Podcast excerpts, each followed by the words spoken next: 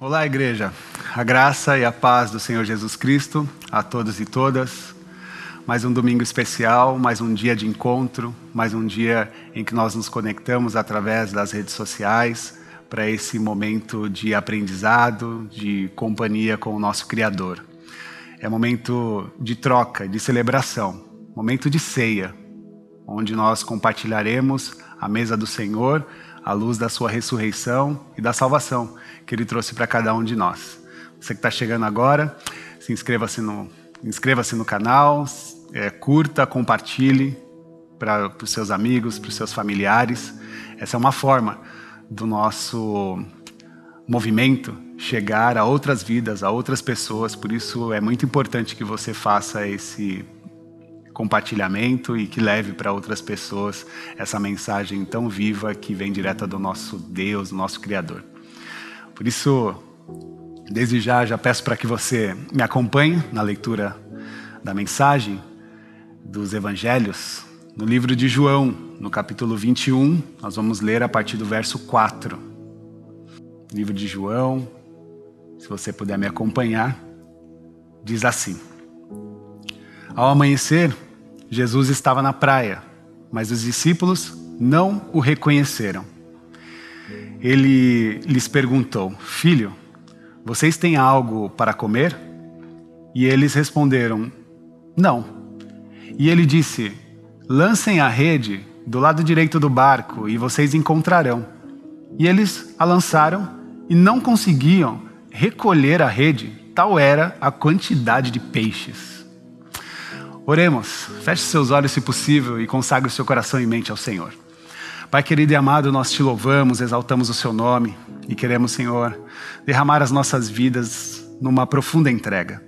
Porque queremos aprender contigo, queremos ouvir a sua voz, queremos saber o que nasce do teu coração a respeito desse relacionamento que queremos desenvolver contigo. Ajuda-nos, nos orienta, nos capacita, nos dá, Senhor, a oportunidade do aprendizado nos dá a oportunidade de se aproximar ao seu coração. Toca, Senhor, as famílias, todas as pessoas que estão nos ouvindo agora, nos vendo, seja de qualquer forma, que elas possam ser, Senhor, ser tocadas pelo Teu Espírito. Essa é a nossa oração, esse é o nosso pedido, com agradecimento. Em nome do Senhor Jesus. Amém, amém. Eu, eu sou a favor da vida. Luto pela vida, sou a favor da vida e aprendi com Deus que a morte não tem a última palavra. Aprendi com Deus e acredito em recomeços. Acredito na ressurreição. Acredito em novidade de vida. E amo viver. Amo a vida.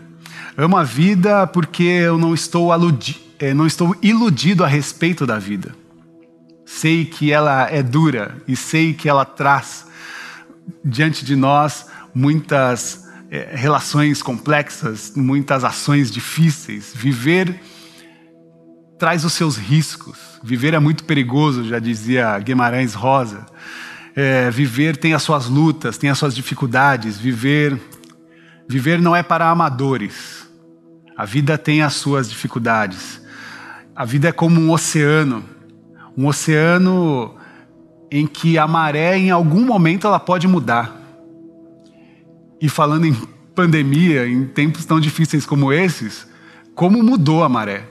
De repente, as nossas relações já não são mais as mesmas, nós temos agora uma outra dinâmica no nosso trabalho, nós temos agora uma outra dinâmica de relação, de contato com os nossos amigos, nós nos distanciamos dos abraços, temos agora uma relação virtual, chego aqui na nossa comunidade, sinto falta daquele calor, daquele abraço, daquele momento que nós tínhamos. Por quê? Porque a maré mudou. Mudou porque é assim a vida. A vida nos tra traz com, consigo as suas mudanças, né? E traz também consigo seus momentos difíceis. Momentos difíceis que podem é, até mesmo nos levar a questionar a nossa fé, questionar os nossos caminhos, as nossas decisões. Mas há um outro, uma outra situação que é questionar a Deus. Além de questionar os caminhos, questionar as nossas decisões, nós questionamos Deus. Nós questionamos Deus e muitas vezes nós jogamos no colo de Deus as responsabilidades das coisas. E isso, isso eu acho muito cruel, como se Deus estivesse nos castigando.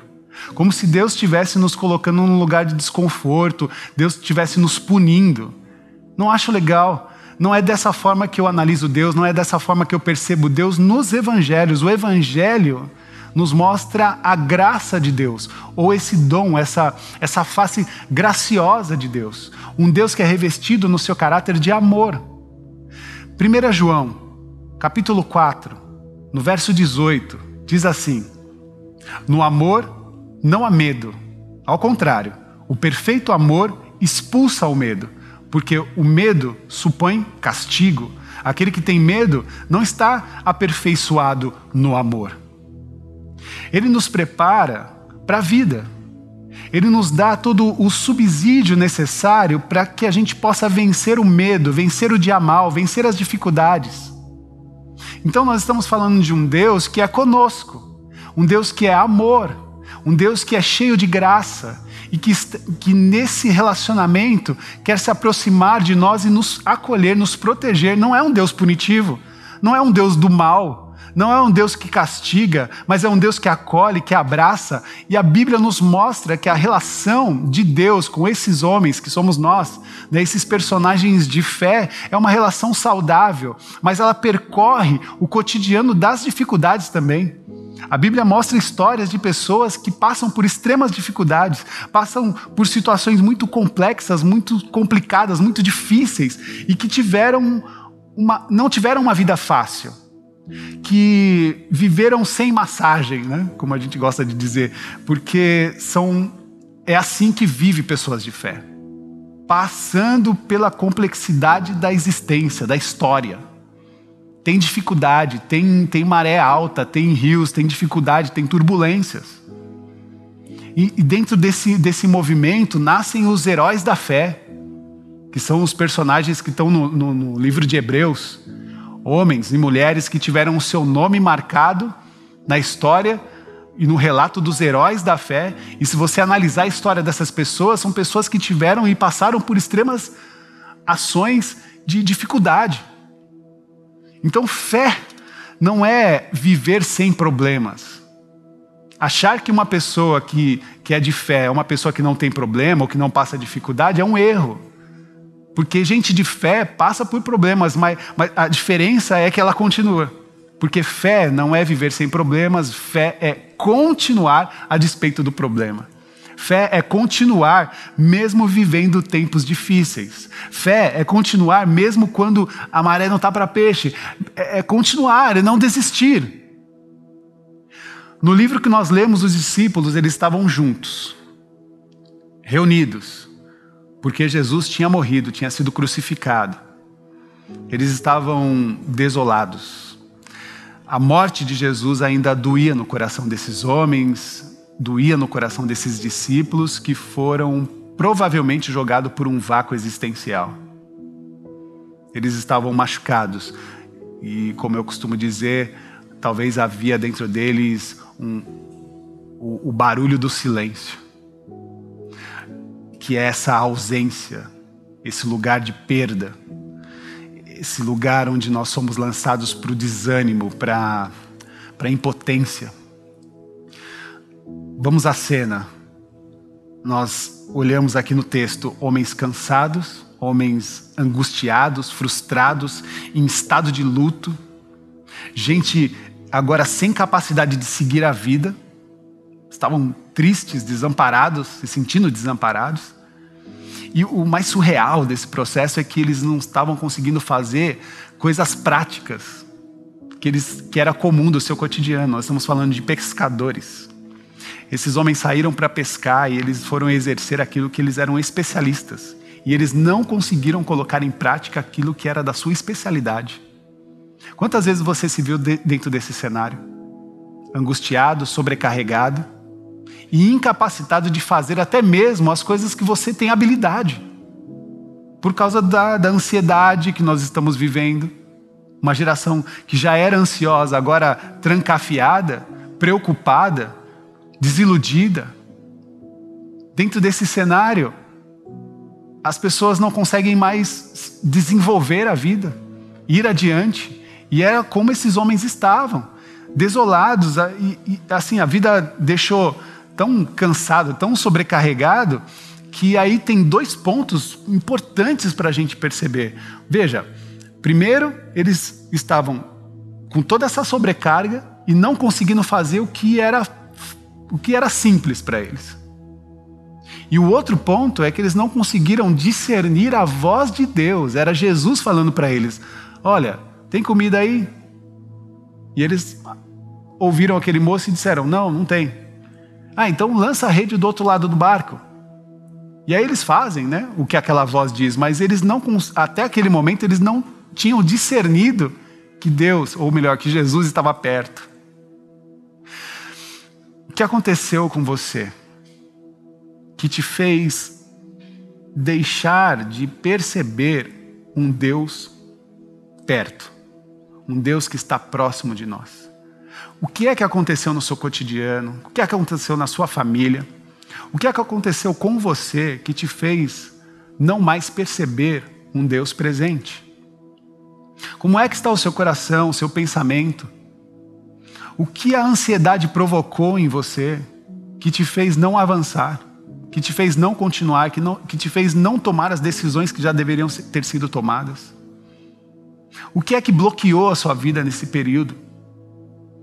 Porque se, um, se a pandemia nos colocou num lugar de de acolhimento, de refúgio, para nos proteger de um mal eminente, ela também nos colocou num lugar de certo desconforto que precisa emitir de nós alguma, algum ativo, alguma ação, alguma manifestação. Porque nós não estamos mortos, não estamos paralisados. Então algo precisa brotar de nós. E essa experiência vem também de um profundo relacionamento com Deus, porque nós, não, nós deveríamos entender que não estamos sozinhos, Deus está conosco. E é Ele que, que nos dá toda a oportunidade de uma nova chance, de ter o novo diante de nós. Mas esses discípulos, eles estavam na noite escura da alma. Esses discípulos estavam naquela noite que a gente se sente inútil, inválido, sem possibilidade, sem capacidade. Mas nesse momento que você se sente ou se vê nesse lugar, na noite escura da alma, o meu apelo é dizer: cuidado, tenha cuidado. Tenha cuidado, não, não, se, não se culpe, não se condene, não se coloque nesse estado de entrega mas se coloque num lugar de percepção que, que ainda existe vida em você. E se estamos respirando, temos uma nova oportunidade para o agora e para o amanhã. Se afirme diante da vida como alguém que está lutando e que está tentando e que não vai parar. Ah, Rafa, mas e se der errado? Tente outra vez. Ah, mas eu tentei e não consegui. Não desista. Não pare. Continue. Mas se, se lance adiante, se lance para frente, porque a fé é esse ambiente em que nós nos colocamos adiante, nós continuamos. A fé ela vem muitas vezes até para alterar as coisas que são do lado de dentro. A fé, às vezes a gente espera uma alteração do lado de fora, mas muitas ações que estão acontecendo é para alterar o que está acontecendo dentro do nosso coração. Por isso, não se sinta culpado, não se sinta perdido a ponto de não de não é, perceber a presença de Deus, de um Deus que está perto. Cuide do seu coração, cuide das suas emoções e lembre-se que a vida ela tem os seus, atos, os seus altos e baixos. Ah, Rafa, eu adoraria ter uma vida estável. Talvez você me diga, né?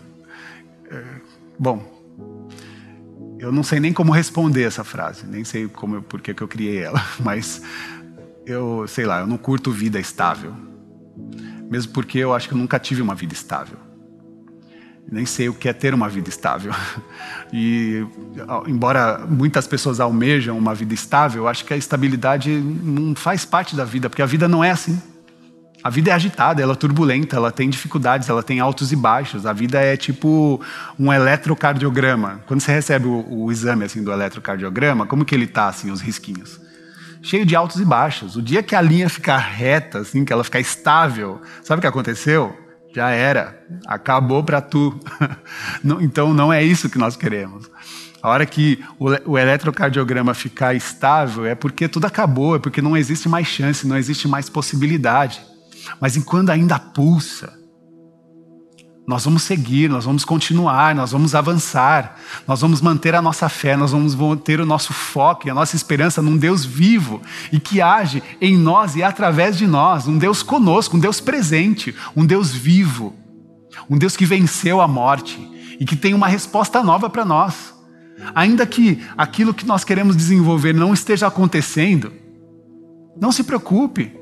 Deus está conosco e Ele pode elaborar uma nova forma, um novo jeito, fazer novas todas as coisas. É dentro dessa perspectiva, é dentro dessa esperança, é dentro desse movimento que eu quero, sabe, animar o seu coração, para que você tenha uma semana melhor, para que você tenha um mês melhor, para que você tenha um ano melhor. Mas isso só pode acontecer se você não se colocar nesse lugar de extrema vulnerabilidade e se trancar na noite escura da alma. Eu quero que você se lance para a luz da vida que Deus nos dá para que você avance, para que você vá adiante, para que você não esteja nunca mais é, paralisado por qualquer opressão e mal algum. João 21, no verso 6, ele diz: Lance a rede do lado direito do barco e vocês encontrarão. E eles lançaram e não conseguiam recolher a rede, tal era a quantidade de peixes. Nós precisamos tentar de novo, meus irmãos. Nós precisamos tentar outra vez, porque Jesus não deixou ninguém acomodado. Eu estava nessa manhã, quando eu acordei, estava fazendo a minha leitura matinal, dos textos bíblicos e pensando na minha rotina, no meu dia, nas coisas que eu tenho vivido, nas coisas que eu preciso, nas decisões que eu preciso tomar. E dentro desse ambiente, eu lembrei da nossa comunidade, vendo esse espaço aqui que eu, que eu estou, vazio agora, né, com saudade de ocupar cadeiras e poder abraçar as pessoas aqui de perto. Mas estamos aqui com essa equipe reduzida, nossa equipe técnica aqui. Né, um lugar que traz tantas memórias, tantas, tantas histórias.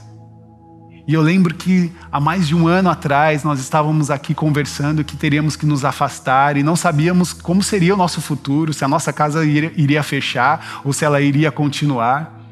Mas estamos aqui há mais de um ano e meio quase, né? Estamos aqui mantendo esse lugar, mantendo essa casa e ainda, e ainda com uma, uma perspectiva de, de solidariedade, tentando é, conseguir subsídios não só para manter essa casa, mas manter famílias, né? manter pessoas com alimento, com remédio, com roupas.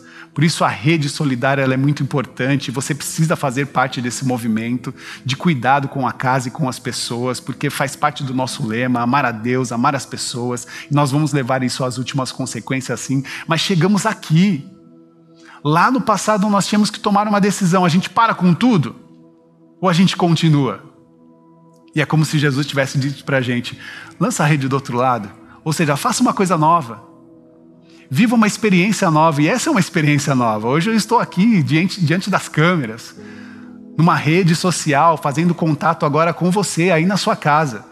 E você aí na sua casa não significa necessariamente no mesmo bairro, mas pessoas de diversas cidades e até fora do país agora dão feedback e ouvem uma voz que ampliou e que chega a corações e vidas e a outras pessoas.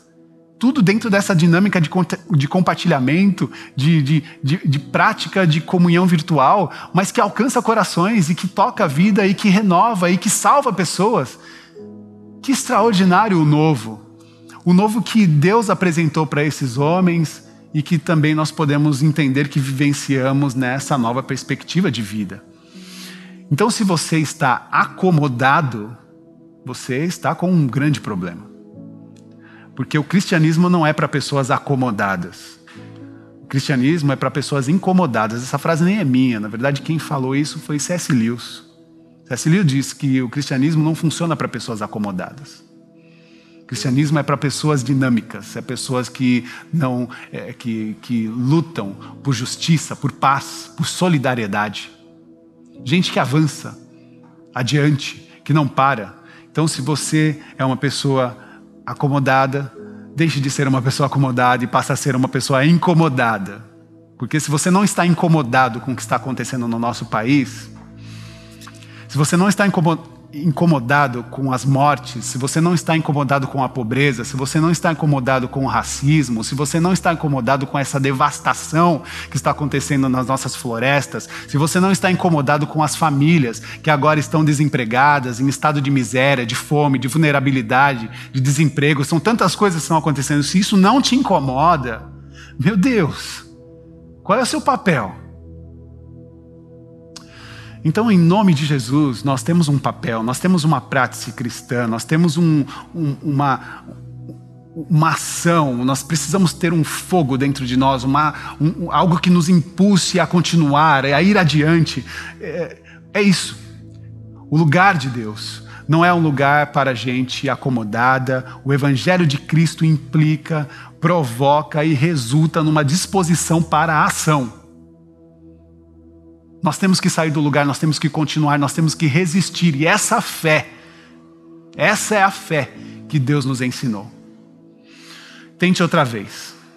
Saia desse estado de paralisia existencial e se mova. Se coloque à disposição. Diga para o Senhor: Eis-me aqui.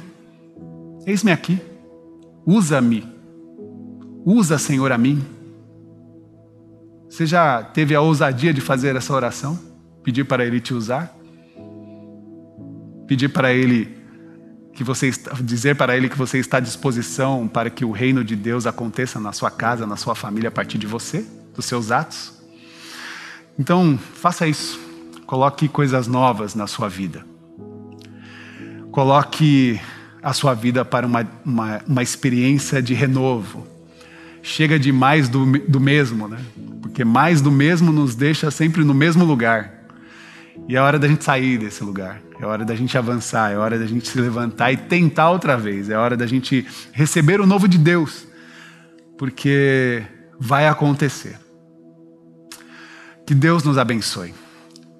Eu espero que você esteja aí com a sua mesa pronta, com o seu suco e com o pão, para que a gente possa juntos experimentar esse movimento da mesa, da ceia do Senhor.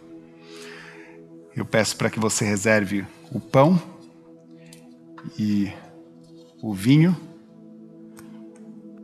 Participe conosco dessa ceia memorial do Senhor.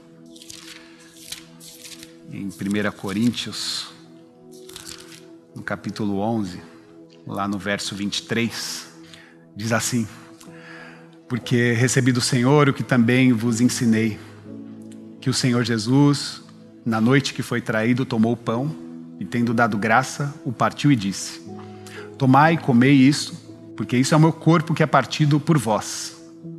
Fazei isso em memória de mim. Semelhantemente também, depois de cear, tomou o cálice, dizendo: Esse cálice é o novo testamento no meu sangue. Fazei isso todas as vezes que beberes em memória de mim. Porque todas as vezes que vocês comerem desse pão e beberes desse cálice, desse cálice, vocês anunciarão a morte do Senhor até que ele venha. Até que ele venha. Pegue o pão. Nossos irmãos aqui da técnica todos se sirvam. Esperem todos e sirvam uns aos outros né, com o pão. Esse é o corpo de Cristo, que foi partido por nós, que deixa de ser uma substância natural e passa a ser a representação desse corpo maculado, ferido, dilacerado por cada um de nós, dado em favor da redenção das nossas vidas pelo pecado. O Senhor foi ferido foi machucado. E é a partir dessa experiência que nós experimentamos a redenção. Esse é o corpo de Cristo, o corpo do Senhor Jesus. Comam em memória de Cristo Jesus, o nosso Senhor.